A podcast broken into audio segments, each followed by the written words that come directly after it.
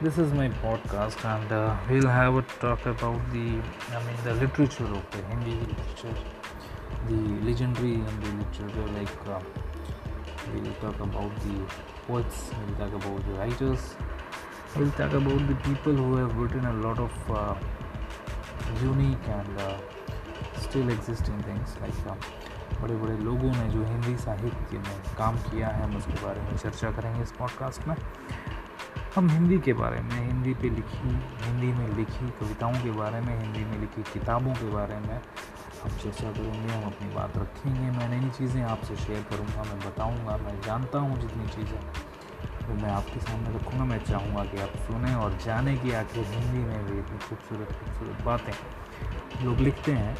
तो आपका स्वागत है।